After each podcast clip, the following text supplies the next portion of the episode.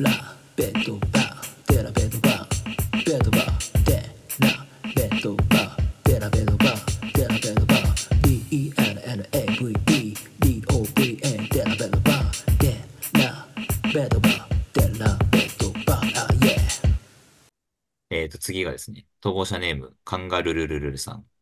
えっと、ズバリ、ちょっとさっきも話出ましたけど、B リーガーで NBL に来たらいいのになと思う選手はいますか？めちゃくちゃいるんですけど、それこそやっぱタイパンズに来た理由の中で若い選手たちを育ってるっていう魅力とか、もう込みでタイパンズに来たんですけど、うんうん。それこそ馬場選手とかがトライしてた。まあ日本、オーストラリアでの金額とかはわかんないですけど、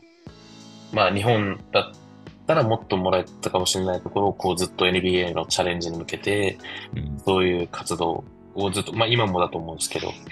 そういう自分の成長のために費やせる人が来るべきだと思うんで、誰かとかではないですけど、でも個人的にはやっぱ若い選手でなんか将来有望な、今 NBA グロ NBA グローバルアカデミーに川島くんがいたりとかうん。してると思うんですけど、それこそあの自分のチームにもいた枠川くん、大堀卒の、うんうん。うん、とか、なんかこう将来性が高い若い選手がこっちに経験に来るのは、日本で契約してる、まあその契約の金額の交渉とかは日本とかあの海外に別に詳しいわけじゃないんで、あれですけど、でもこっちに来るにしても、そんなにあの不満なく、ただ自分の高いレベルとか成長に向けた投資をできるんじゃないかなと思っては、若い選手にってほしいなと思いますよね。それこそ、でも、テーブス海とか海にも伝えたんですけど、はいやっぱ彼みたいな選手は、あの、海外でも活躍するし、海外の方が活躍するんじゃないかなとか思っちゃったりしますね。うーん。それはなんかどこら辺でそういうふうに感じるんですか？海外の方がっていうのは。やっぱ自分の持ってるものだけでゲームを動かせれる人とか、その自分、チームがあっての自分じゃないところの自分を持ってるプレイヤー、うん。自分の個人のあの技術だったりとか、そういう選手は、やっぱそういう環境でもやっていけるなってはずっと思ってるんですけど、それこそやっぱ海とかは本当に海外でやれるプレイヤーだなって思いますよね。うんうん。あとは、吉井さんとかアルバルクの若くてうん身長もあって、代表も活動しててとか、それこそイラワラホークスに、あの、韓国系のリー、なんとかリあーってうん、あの、韓国系の方いると思うんですけど、あじあれもアジア枠みたいな感じですよね。そうですね。多分はい。確かアジア枠だと、サラリーキャップに含まれないとかってありましたよね。確かにあり NBA って。ましたね。う。ん。だからチーム的に予算があれば、多少ちょっと 額がかさんでも契約する価値のある選手であればいいんじゃないかなっていうそうなんですよね。だから、はい、馬場選手も多本分それなりにもらってたとは思うんですけどね、メルボルンでも。うん。だから、やっぱ日本代表ぐらいとかじゃないけど、そういう日本代表で活動できるような人とか、してる人とか、みたいなので、若い人とか、それこそ、あの、滋賀にいた川又とかは、はい。あのマイ、マイキーとかは、別に通用するかどうかとかじゃないんですけど、でも、こっちに来て思ったのは、彼はすごい日本の中でも重量系のあうんの体格のあるセンターなんだなって、やっぱこっちに来ても、なんだろう。すごく一番感じましたね。なんかこっちに来ても、逆に重量系としてプレーすれば、一つまず自分に武器があるわけで、うんうん。そういう選手には一回経験して、日本でまた活動するみたいなことをやってみてほしいですよね、本当に。確かになんか前にミッチ・マッキャロンに話聞いた時も、やっぱ NPL は5番がそんなにめちゃくちゃでかくて重たい選手とかがいるようなリーグじゃなくて、やっぱこう、1から5番までみんな動けて、で、結構4番がなんか外も打てて、ドライブもできてみたいな、そういう、なんていうのかな。結構いろんなことできるバスタイルの選手を置く傾向にある。で、たまにアンドリュー・ボーガットみたいな選手が来ると、結構みんなどう対策したらいいか分かんなくなっちゃって、なんかめちゃめちゃになっちゃうみたいなこと言ってて、なんか確かになんかそういう、そうですね、5番の人がそんなにがっつりした人がいるみたいなリーグでは確かにないですし、なんかあんまりそういう人が来ても、なんかこう定着せずにいなくなっちゃうみたいなところは、なんか感じますね。上地とかも結局、あんまりそこまでインパクト残せずにいなくなっちゃったし、カイソットとかもそうだったな。うん。うん。そうですね。うん。まあだから、吉井さんとか、まあある程度のサイズもあって、あとはやっぱ日本人のある程度やっぱ、まず前提として誇れるところってディフェンス。うん。それ吉井さんみたいなサイズもあって、どんな選手にもつけるような選手とか。うん。で、なおかつオフェンスももちろん長けてたら、もう全然トライするべきだと思いますけどね。だから、そこの情報がまだ流れてないというか、うん NBA グローバルアカデミーがオーストラリアにあるなんて誰も知らないというか、例えうんう。ば、うんん。なんかそういう風に、だからこっちの情報をやっぱ共有したいですよね。だからこっちにトライする人も増えてほしいし、現状を買ってほしいなっていう気持ちもある。なんか馬場選手もやっぱ、ディフェンスのエフォートでかなり信頼勝ち取って、すっごい人気あったんで、吉井選手なんて一瞬で心つかみそうですね。うん。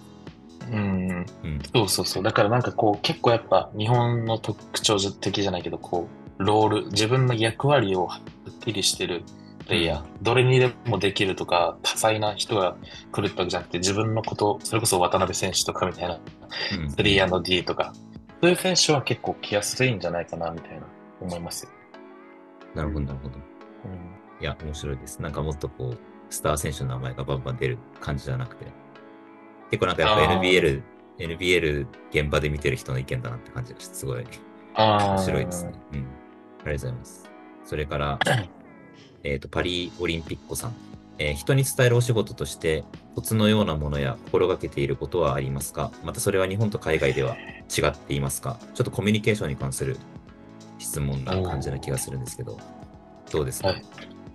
その全て教えすぎないとか、もちろん戦術とか、あの、においては、あの、もちろんもう全てのデータ取って、その中から、まあその情報を渡して、4D だったり上のコーチたちが何を使うとか、そういう選択肢をすると思うんですけど、それを選手に共有するときに、それだけを求めすぎないとか、うん。あとは、例えばこういう技術とか、それこそタージにシューティングを教えてる中で、本当はもっとこうした方が、あの、いいんだけど、とか思うけど、例えば今はシーズン中だから、ここまでの情報だけ教えて改善しよう。オフシーズンだからとか、その時間とか、うん、練習前なのか練習後なのかとか、そういうコンディションの違いとかだったりでも、伝えることと伝えない方がいいことっていうのは結構自分の中ではっきり区別持って人とコミュニケーション取ったりとかなるほど。っていうことは意識したりしますかね。うん、ああ、めっちゃ面白いですね。シーズン限られてるし、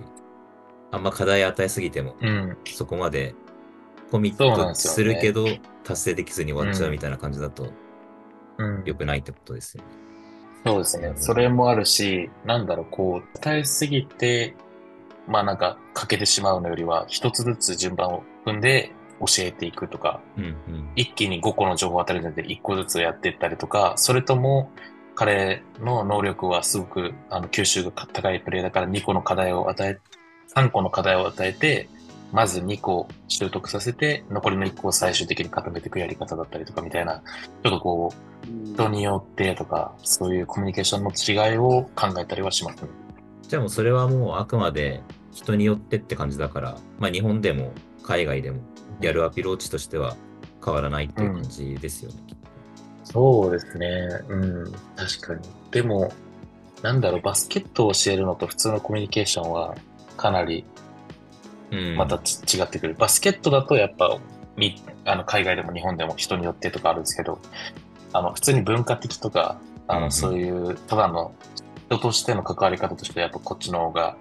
あの、楽観的というか、フレンドリーで、うんそれこそもう朝会ってからもうハンドシェイクがあったりとか、挨拶とか、そういうところから距離縮められたりとか、ありがとうの感謝の大きさとかが全然違う。もう一人一人ワークアウトしたら毎回毎回もう本当にありがとうって全員がトッププレイヤーたちが僕に向かって言ってくれるし、うんうん。なんか日本のプロだったら別に、あの、そう思ってくれてる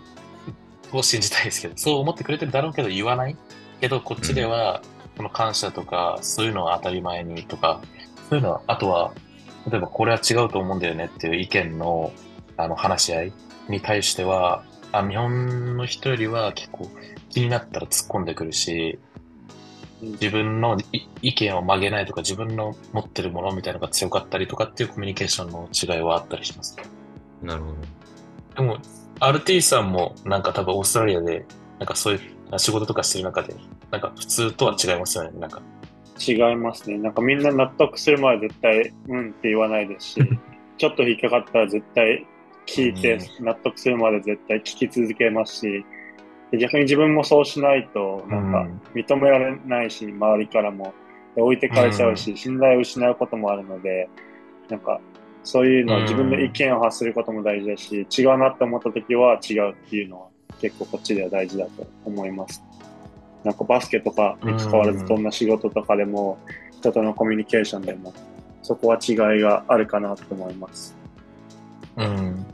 だそれの当たり前の基準が違いすぎて、うん。こういうカルチャーの国だから、そういうのに対しては、あの自分の意見を持って接したりとか、あのビビん。ビビらず相手にのことをうんうん聞いてたら、自分が評価されてる、あ、いいやつだと思われるんじゃなくて、こっちは意見を言ったりとか、違ったことに対してちゃんと意見を言える人の方が評価が高いっていう、あの上下があんまないっていう意味で、そこのはいカルチャーのコミュニケーションの違いはやっぱ大きいですよね。うんでそれから、えっ、と、逃亡者ネーム、ダダ大輝さん。ダダ大輝さんがすっごいたくさん質問を送ってくれて、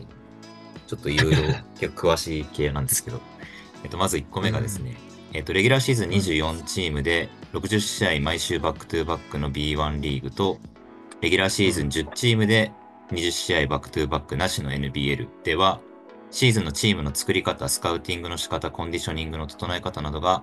えー異なると思いますが、菊地コーチの現場目線ではどう感じていますか？そうですね、NBL って実は、割と、あの、規模がちっちゃいっていうか、トータルで10チームしかなくて、で、しかも試合も全部で28試合とかだったかな。えっ、と、うんしかないぐらいの感じなんで、本当に週1、週2試合あるかないかぐらいなんですよね。だから結構、うんあの、試合感が割と空くような感じの、あの、レギュラーシーズンになってて、まあ、その中で、うチームの作り方とか、スカウティング、コンディショニングなんかで B と B リーグと結構違いを感じていますかっていう質問ですね。まあでも確実に違いますよね。やっぱ。うんうん。うん。やっぱどう考えても B リーグは相当タフだし、あの EASL とか、あの東アジアのスーパーリーグも関わってきたことで、もう相当千葉とか琉球は相当きついんだろうなって思いつつ、本当選手だけじゃなくてコーチも本当、本当にす大変だろうなとは思いますけど、やっぱこっちは、やっぱそういうのに対して、選手の怪我のリスクとか、そういうのを、やっぱ若い選手相手にだからかわかんないですけど、あとはフォーディが結構やっぱそういうところ、あの、フォーディがタイパンズに来てから、CQ University、あの、とコラボ、なんて言うんだろうな、その、自分たちのメインのスポンサーの大学、ケアンズの大学の、そのドクターチームたちとも、こう、交流を深めて、毎回こう、しっかりデータ管理したりとか、健康状態とか、体力測定とかみたいなのをやったりとか、講座をやったりとか、そういうものについても、あの、自分も勉強させられる機会も多くて、ただやっぱこうコンディショニングとか、その、シーズンがスムーズにいくように、NBL はなるべくうまいように作られてるなって、怪我のリスクとか考えられてるなと思いますけど、ただ、なんといってもオーストラリア自体が大きい国だから、飛行機移動が、まあ、うんフライトのスケジュールが結構大変で、あの、うん試合の前日に帰ってくるとか、結構大変なタフなスケジュールの時もあるんですけど、まあ、なるべく、あの、うまいようには作られてますよね。怪我のリスクとかだったりとか、あの、まあ、いいように。ただ、日本だとまだやっぱ発展途上の B リーグの中で土日以外で試合やっちゃうと人、人の集客人数とか、多分そういうのも込みで、なかなかそういうことができない現状だと思うんですけど、でも絶対にいつかは、あの、に、あの NBL みたいに、あの、うまいように、コンディショニングの、あの、シーズンの流れがうまくいくようにセッティングされればなとは思いますけど、うんうん。あとは、ですよ、チームの作り方。まあ、このお金持ってる規模感でも全然違うと思うんですけど、うーん、別にタイパンズがめちゃくちゃお金あるチームってわけではないんですけど、やっぱ朝ごはん、あの、コーチも込みで出てきて、なんかフへル、ーあの、バイキングみたいな形で、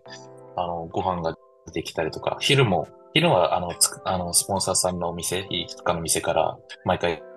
違った料理が届いて、みたいな感じで食べたりとかしてて。それは遠征時だけじゃなくて、もうケアンズにいる時もそうなんですか？はい、もうケアンズにいる時の毎日がそれで、でえ、ー、それこ。そやっぱ、まあ日本でもな、まあもちろんあるあるとは思うんですけど、そのスポンサーさんのご飯屋さんに行ったら、ご飯を提供していただいたりとか、だからそういうところのケアとかはすごく充実している。で、あとは大学とコミュニケーション取れてることで、そこの、あの、ドクターたちとも話してきたりとか、リカバリーラボっていう、あの、リカバー専門のお店だったりとか、スポンサーさんにいることで、なんかそういうケアとか、うん、そういう、あとはこう時間の管理と、あの、カタパルトって言ってみんな、あの、れ練習とか試合中に、あの、黒い、なんて言うんだろうな、こう、自分の心拍数とか走ってる走距、高距離力測るような、あの、チはいチップにつけてると思うんですけど、そういうので結構管理がやっぱしっかりされてるなとは、レベル高いなとは、今まで自分が経験してきた中では思いますね。スカウティングはどうですか？結構準備する時間があるっていう、あとはその 選手に次の対策を浸透させる時間も NBA では比較的あるのかなと思うんですけど、そこはなんか B リーグ、グまあ B リーグも同じような感じですかね。結構しっかり準備して。いや、もうそうですね。B、あの、B リーグもすごかったですけど、でも、やっぱこう、二つのち、ああの、違ったスタイルから学べてるのはすごく自分の中で大きいなってやっぱ思うのが、例えばスカウティングの違いにも出てて、うん。例えば、ヨーロッパ風なのか、まあ、ルイスのあれなのか、まあそこはまだはっきりしないですけど、例えばディフェンスとオフェンスのコーチ分かれてたりとか、ルイスの時はしてたんですけど、うんうん。スカウティングのその種類が違う、一試合の役割が違うみたいな感じなんですけど、こっちだとやっぱより NBA みたいなスタイルで、こう、この試合はお前な、この試合はお前なって感じで、もうその試合に当てられたコーチたちがいるって感じで。へえ。うんうんうん。で、僕はま、まだそこの全体的なサポートをして映像を作ったりとか、あの全部の映像を毎回毎回送ってっていう、その、どこに振り上げ、ああ、まあ、何個かありましたけど、まあ、そうですね。そういう感じでメインではそこまでまだやらせてもらってないんですけど、あとは、何ですかね、こう、作ってるクリップの量、それこそさっき言ったように、やっぱ人間だから覚えられる、一試合で覚えられる量って決まってて、入念に準備してても、バックトゥバックはなくても、一日空きで試合することとかはあったんで、うんその時にどの情報は捨てて、どこの情報は入れるって考えた時とかの、その情報量の違いとか、うんうんあとはよりインディビジュアルが多かったりとかするのかとか、そういうカルチャーだったりとか、コーチの違いっていうのは全すごく見えてて面白いです。さんって普段、あのなんか、昨日の試合とかでも、試合中とかって、なんかこうずっとメモ取ってるじゃないですか。うんうんうん。あれはなんかこう何をチェックして、どういうフィードバックをなんか試合中に与えたりされてるんですか？うーん、まあ、全部を言うことはああ、なんですけど、もちろんです。はい。はい。まあ、あ、でもな、なん結構、まあ、日本だと、あの、自分も一面の目の時に、あの、パソコンを使って、今やってたようなことをやってたんですけど、うん。ただ、こっちに来ると、またそこ面白いなと思ったのは、あの、パソコンって登録しないと、あのリーグに登録しないと、あの、ベンチで使えないらしいんですよ。はいはいはい。えーで、そうそう、ライブコーディングやってる、あの人がいて、僕もそれ、あの、で、あの、練習中とか、あの、なんだろう、こオフィシャルじゃない試合の時とかにちょっとやったりして、僕もできるんですけど、僕はそれより、あの、もう一つ、日本でやってたパソコンの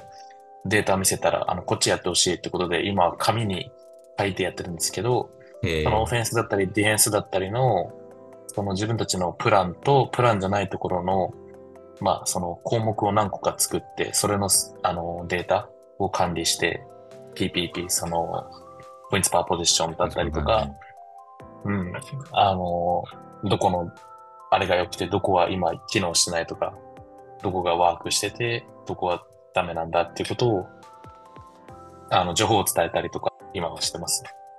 なんかアシスタントコーチっっていう肩書きがあった時の、なんかこう、役割とかって B リーグと NBL で結構ギャップがあったりしますか ?B リーグでいわゆるアシスタントコーチっていうとこれだけのことやるけど、NBL だと実はその内容は結構違ってみたいな。うーん、でも、そこに関してはあんまり違いはないのかな。うんうん。ないかなとは思いますけど、あとはこう、やっぱ、そうですね、ヘッドコーチとアシスタントコーチ、そのヘッドコーチ次第で、そのアシスタントコーチとの距離というか、どこまでを信じて、どこまで活用するというか、うんうん。あの、試合の中でも試合じゃないところでも、だからそこをどっちが政権をこう持ってるかで、あの、いろいろスタイルが違ったりはするんで、まあ NBL と日本っていうわけではなくても、ヘッドコーチとか、その、の違いだとは思うんですよ。こう、タイパンズとかで、まあ今は多分もう、シーズン3分の2ぐらい終わったかなと思うんですけど、こうレギュラーシーズンの中で、こう、がっつり、その、チームとしての戦い方を変えるとか、そういうのはするんですか？もうレギュラーシーズンこれって決めたら、もう結構それは一貫してやり続けるのか、結構こう細かくー。変えたりとかして、うんなんかこう試合数が少ないからこそ、結構そこのリスクって追うの結構難しそうだなって NBL は特に見てて思うんですけど。うん。大きく結構わざとガラッと変えたりとかすることはやっぱありますね。その一試合ずつにおいてとか、なるほど。あの後半戦に向けてとかってよりは、その試合の中で1試合に向けたアジャストだったりとか、まあそこ、シーズンを通してまたね、こう大きくネタが増えてってるって感じはありますね。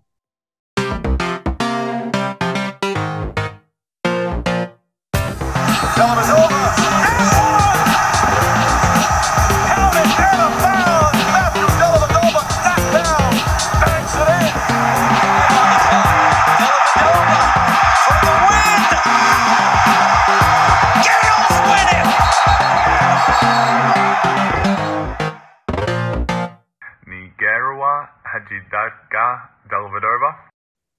で、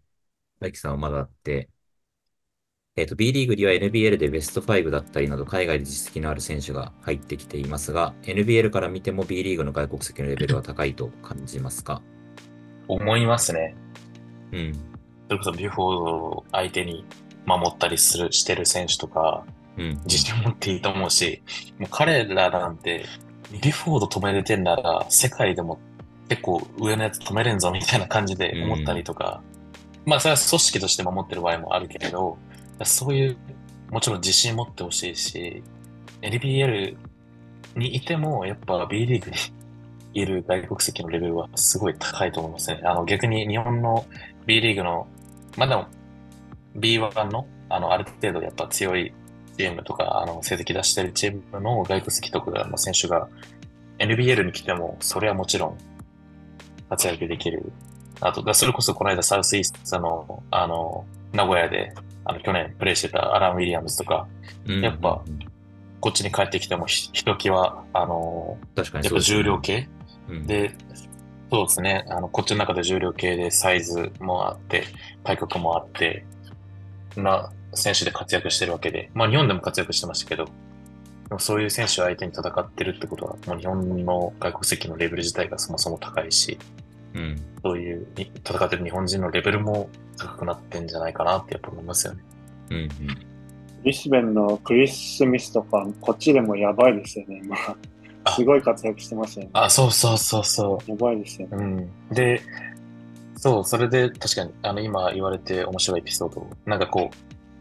クリストファー・スミス、ブリスベンと戦うときに、うん。彼、日本でもやばいシューターだったんだよって、まあ、あるコーチに伝えたら、それは日本人なんて、あの、身 身長も低くて、で結構舐められてたんですけど、その試合、ボッコボコに点数決められて、だから言ったでしょ、つって、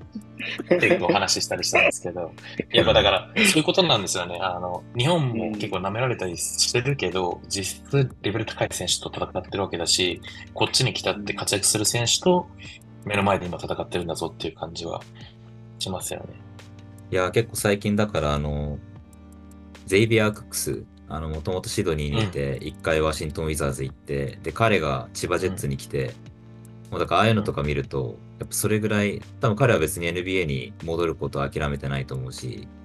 来年パリオリンピックがあって、だからそういう上でも結構レベル高いところで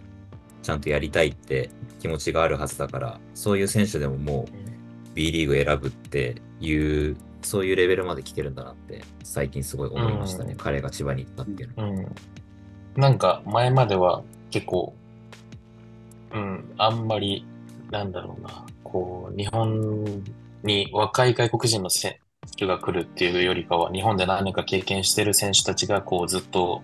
リーグの中で戦い続けて、ベテランたちが多くなってた印象だったんですけど、B リーグになってからかわかんないけど、こう、オーストラリアとか若い選手、うんムーニーとかビッグローも若いし、うんザイザイビはどうなのかな？クックスはわかんないけど、まあ結構若い選手とかが来るようになって、なんかこう、リーグ自体の、あのー情報共有がすごく今、日本のリーグってどういうリーグなんだっていう情報が結構、こっちにも出回ってる気がして、うん。だからそういう選手たちが入り入りが今あるのかなっていうふうには思いますよね。クックスは今、多分28とかですね。ああ、まあまあ、まあまあ、全盛期ぐらいの年齢ですよね。うんそうですね。いい、いい年。でもそんな選手が日本でいるってことは、もう日本のレベルもそそういうことですよね、うん本当。うん、そう思いますね。で、しかも、馬場君とかも今季帰ってきてるのも、多分彼自す身もごいですよね、本当に。オリンピック見据えつつ、レベルあんま下げたくないって時に、全然今の B リーグだったら、なんか、うん。そう、その自分の水準満たしてるって多分思ってきてるはずなんで、なんか、うん、うんそそそういう彼らが来る、来た時に、なんか結構思いましたね。僕も全然なんかきっと、うん。外国籍とかに限らず、なんかリーグのレベル自体そんなに別にもう、戦から見るとあんま遜色ないんだろうなっていう。なんか交流試合とかやってほしいですよね。NBL チームと B リーグチームと。そうですよね。だから、本当に頭の中でずっとそんなこと思ったりとかしてますね。あとはやっぱこう NBL1 っていう、あのはい NBL が終わると、あの2軍チームのシーズンが始まるみたいな形じゃないですか。と同時にニュージーランドのシーズン始まったりとか、うん。あのそういうところで、こう日本人選手で若くて、まあ B2 だろうと B3 だろうとか、あの大学生上がりだろうと、あの、経験できるプレイヤーがいたら、もうこっちに経験してほしいですよね。うんうん。あの、え実際に NBL のプレイヤーたちもプレイしてるわけで、そういうところから高いレベルを知って日本に帰った方が自分の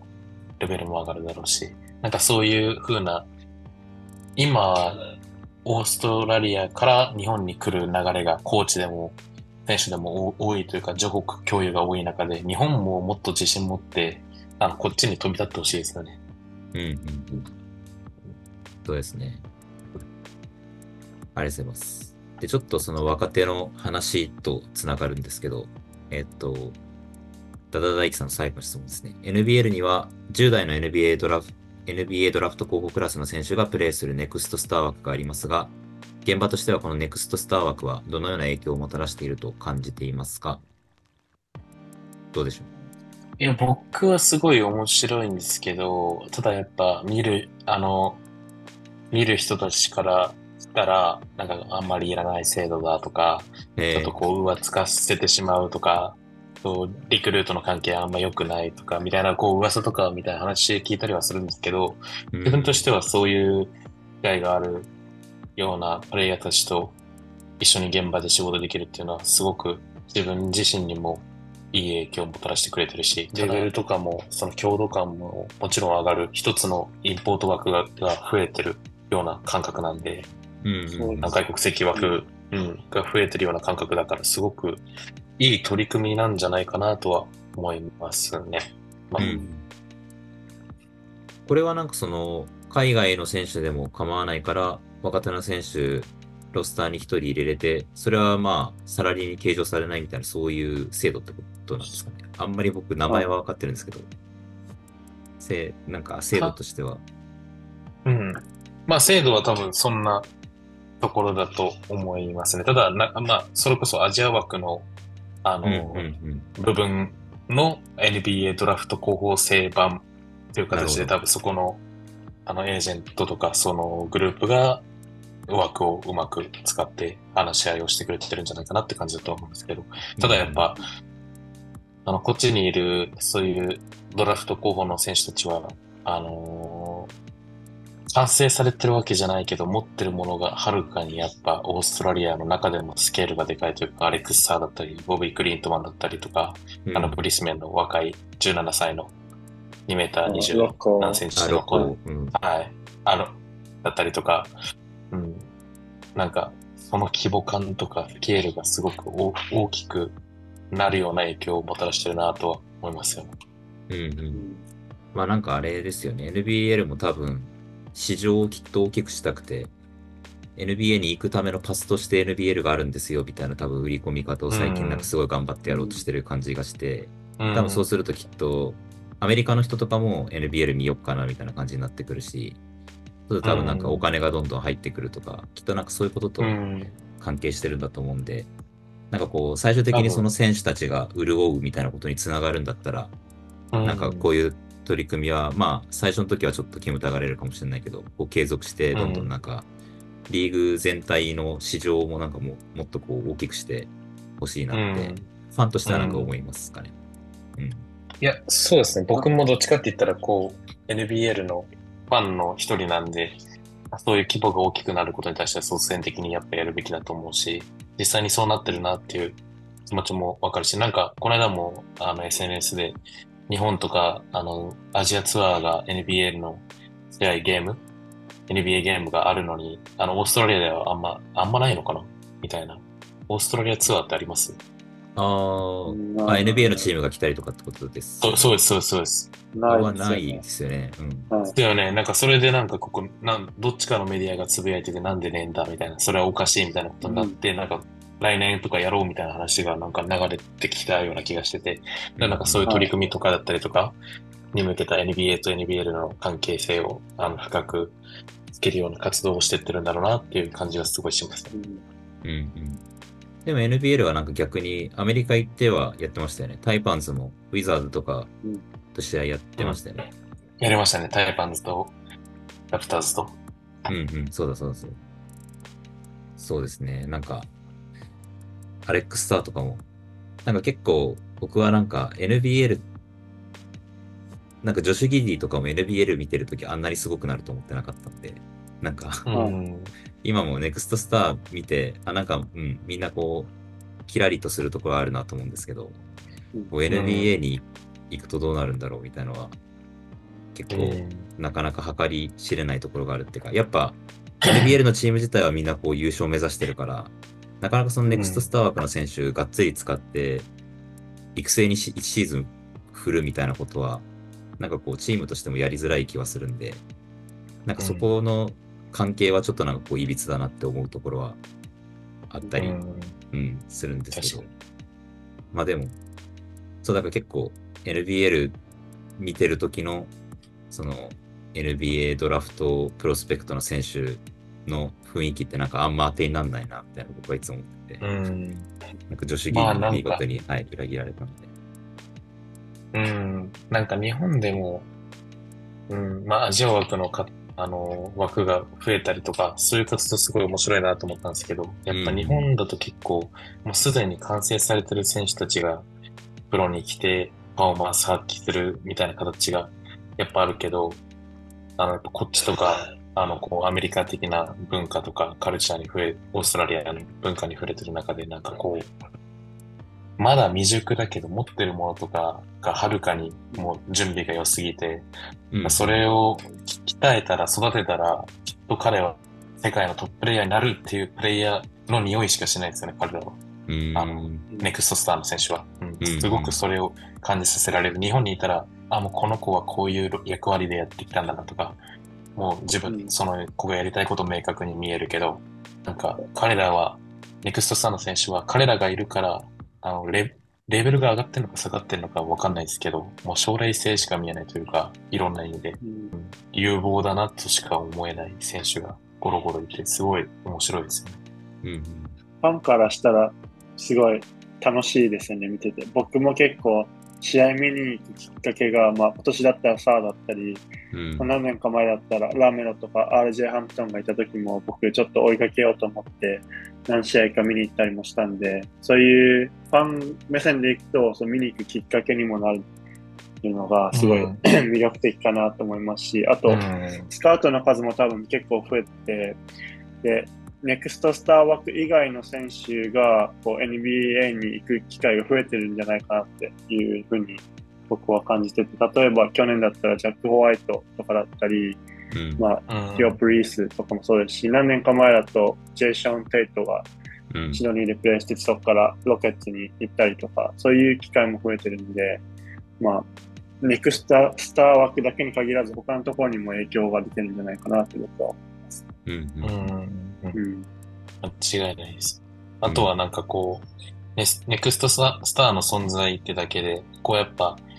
あの、チームのプレイヤーとも話してる中で、彼らもあの小さい頃から NBA 見て育ってきたとか、まあ、NBL っていうのはなんかこう、地元のチームだからこそ応援する、まあ、ケアンズは小さい地域だからこそそういう特性がやっぱ結構強く感じて、地元のチームだから見に行くけど、俺は本当は NBA のチームが好きなんだよねとかなった時に、やっぱ NBL のこのネクストスターって制度があると、そこに行くような選手がいるってだけで、あのちっちゃい子供たちは見に行きたい。だからみんなやっぱボビーボビーのユニフォーム着て、ボビーボビーってもうちっちゃい子がもうすごく、あの、集まってサイン求めてたりっていう姿見てるから、その枠のもたらす影響っていうのは、なんかいろんなとこにあるんじゃないかなって、すごい面白いですよね。確かに日本人の若い選手が NBL 挑戦とかする、なんか一個の価値みたいになるかもしれないですね。そういう選手と練習とかでもいいからマッチアップできるとか。いやー、本当に、ただ、日本の高校とかウィンターカップとか見ても今、ひたすらやっぱレベル上がってるんで、うんうん。このサイボあのサイズ感とか規模感も上がってる中で、なんだろう、こう、日本の大学卒業した後に、とか、まあ高校卒業からでもいいんですけど、海外に一回トライするって中で、オーストラリアっていう選択肢がまだ今、今のところあんまり出てきてないというか、多分なないと思うんで、うん。日本のプロを経験してから、こっちで一回やってみるっていう、もうどん、その高い志を持った選手が来たっていうケースしかないんで、若い、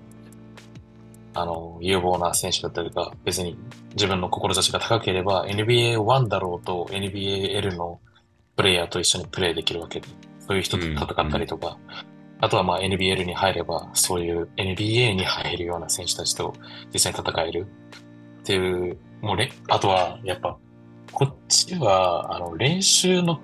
あの、強度からやっぱちょっと違うと思ってて、うん。ん。まあ、強度はもちろん日本も高いんですけど、なんかやっぱこう、戦うことを楽しむみたいな、うんうん。もうそういう文化にも触れ合えるいい機会だと思うから、若い選手が本当来てほしいですよね。こっちに。なるほど。ありがとうございます。あ、で、ダダ大樹さんは、ちなみに菊池コーチの北陸高校時代のプレーは見ていました。日本人のコーチとしての海外挑戦は珍しいと思うので、オーストラリアでのご検討をお祈りいたしますとのことです。ありがとうございます。はい、ありがとうございます。ダダ大樹さんは、すごい、いろんな国のバスケ見てて、なんかすごいですね。こういうゲストを呼んだりするといつもお便りをくれるバスケうんフリークの方です。で、一応これでちょっといただいたお便りは全部なんですけど、RT さんなんかリクルートの件とかで質問あってもらってた気がするんですけど、ああ、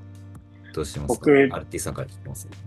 そうですね。なんか、ここはオフシーズンの話なんで、実際に菊池さんが関わっているのかちょっとわからないんですけど、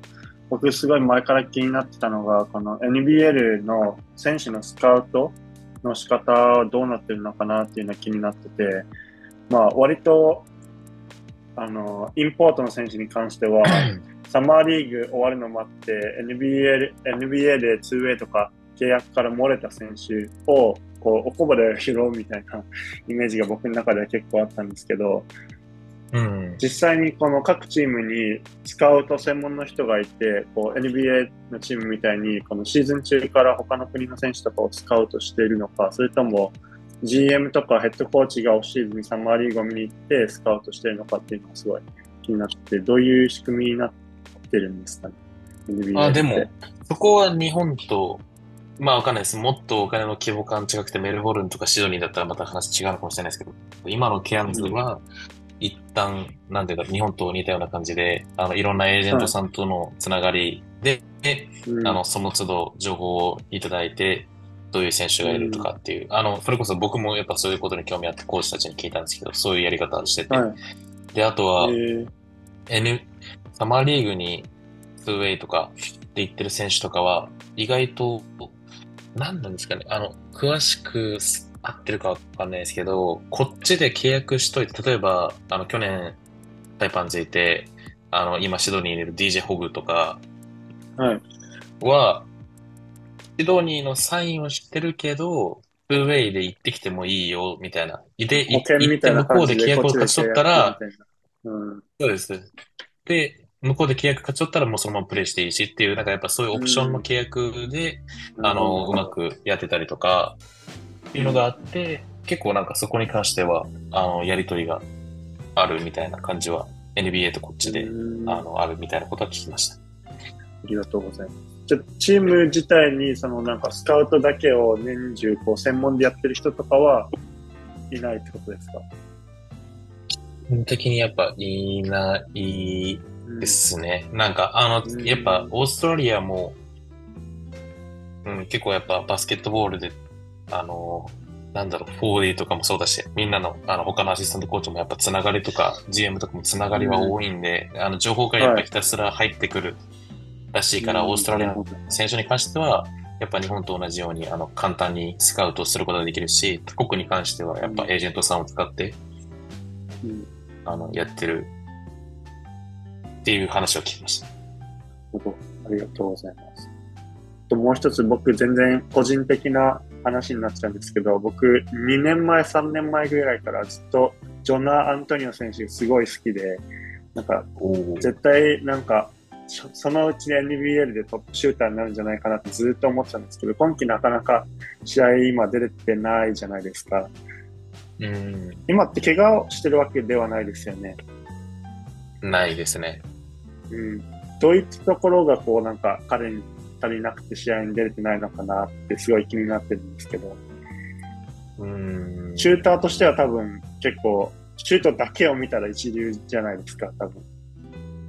だから彼がここから成長して NBL で活躍していくのにどういうことが必要なのかなってすごい気になって。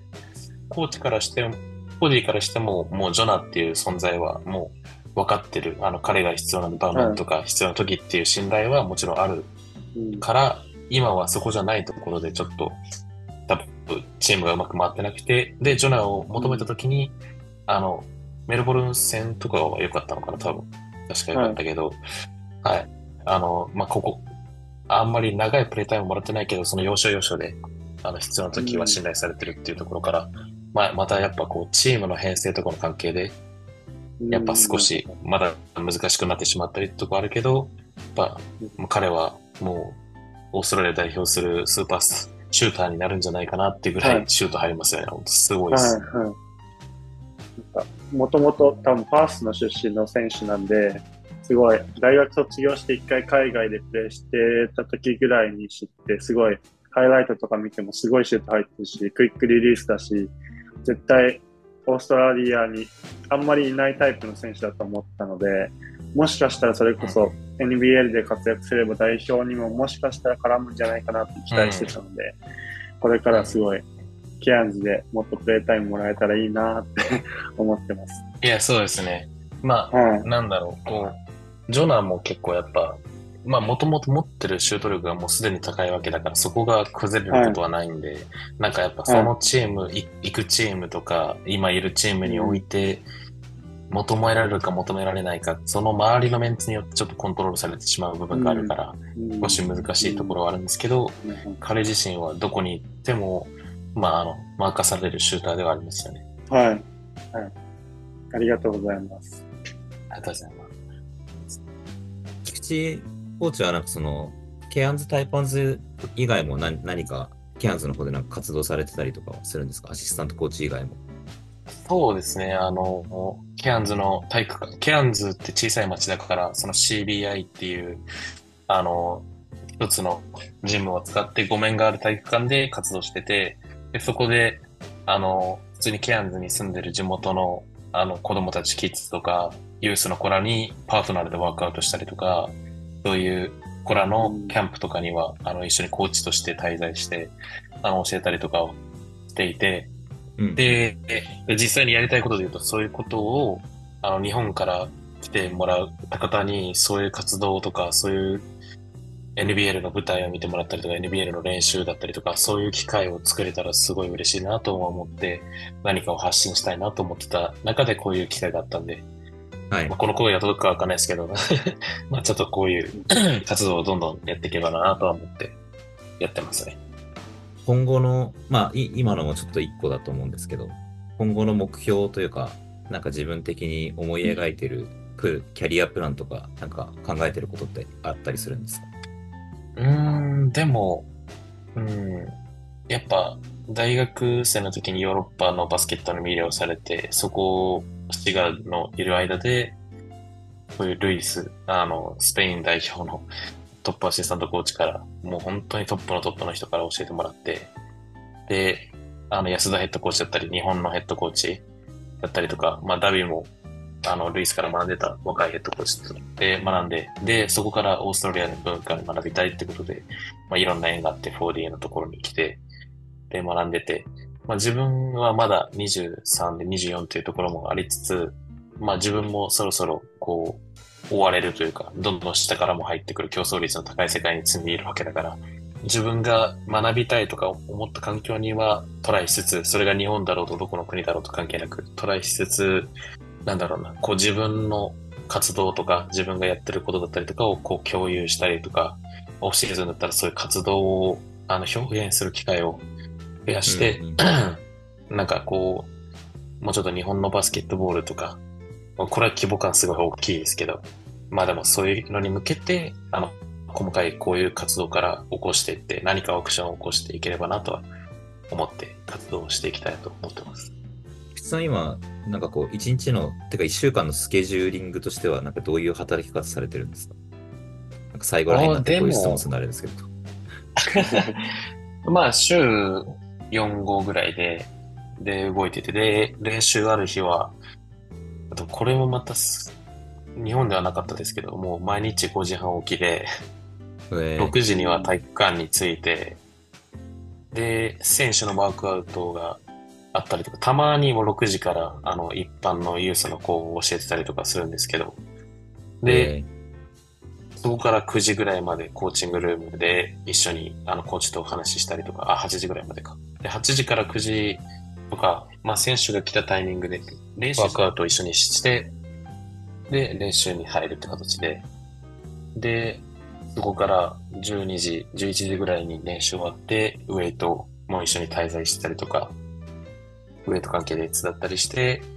で、帰ってきて、で、お昼ご飯一緒に食べて、で、1時から3時、4時ぐらいまでコーチグルームでスカウティング準備して共有したりして、ーうんうん。で、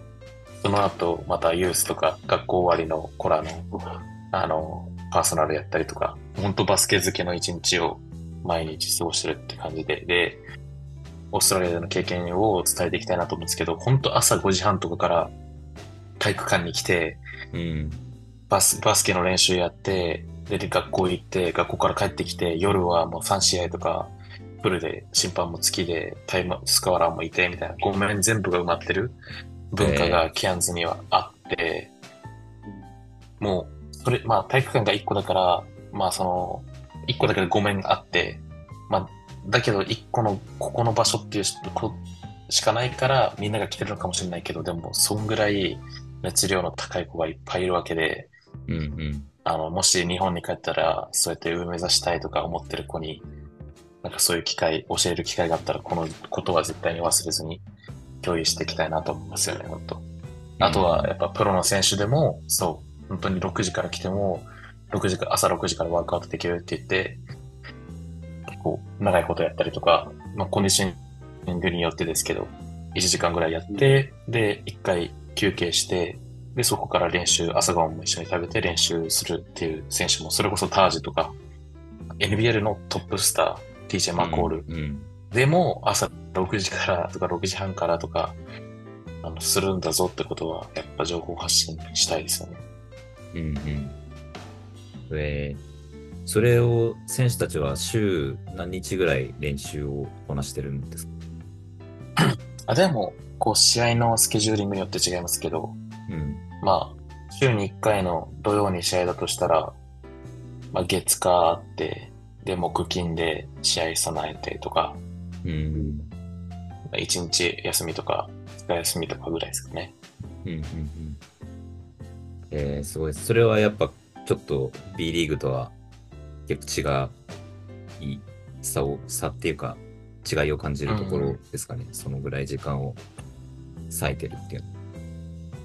トップの選手でも時間を割いてとかっていう。うんうん。あ、そうですね。僕もバスケ大好きで、ちっちゃい頃、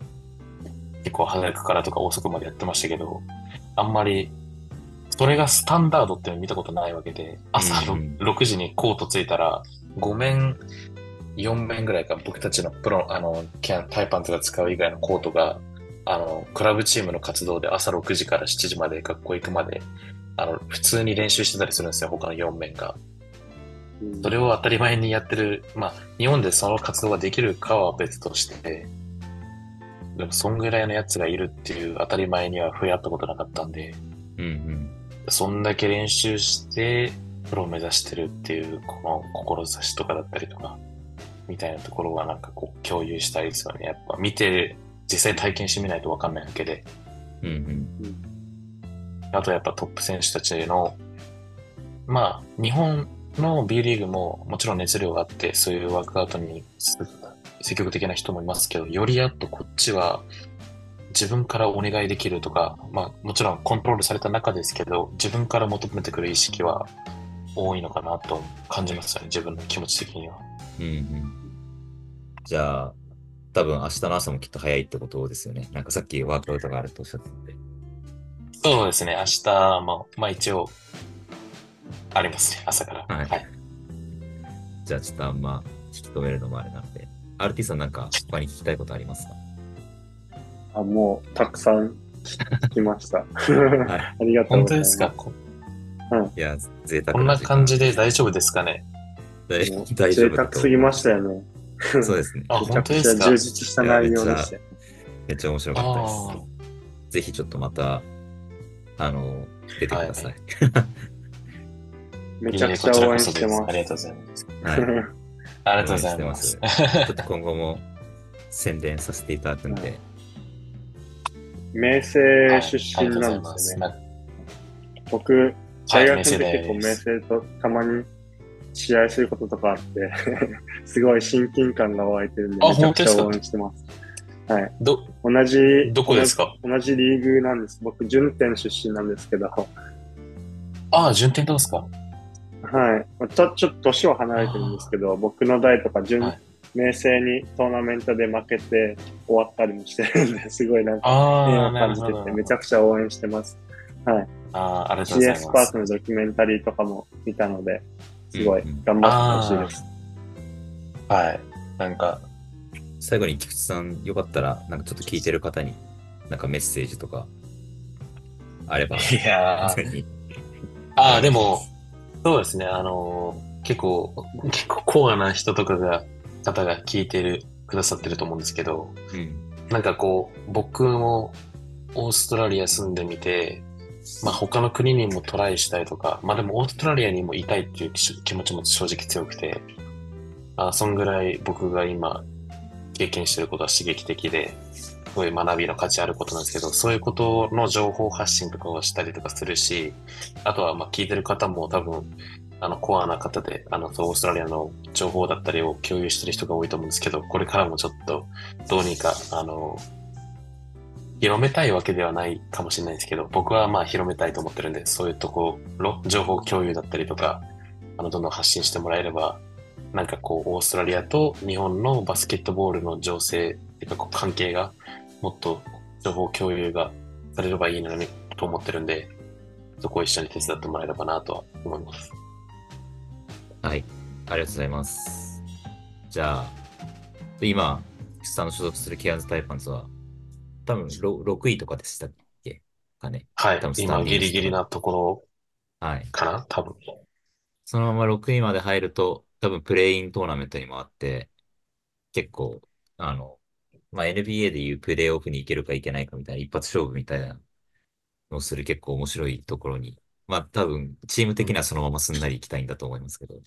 うん。今、全然そこは、なんていうか、えっ、と、ポストシーズンの方に行く望みは全然あるチームだと思いますし、なんかどっちに転ぶかみたいなところの瀬戸際をいつも戦ってる感じがして、なんかこう応援しがいのあるチームな気がするんで、うん。ぜひ聞いてる方、YouTube の方でチェックしていただいて、でね、たまにデラベドバとパーソワルドキャッツもちょっと見ていただいて応援してもらえればと、はい、はい、思います。はい、では、ちょっとじゃあちょっと長くなっちゃったんで、ちょっと一回じゃあレコーディングを。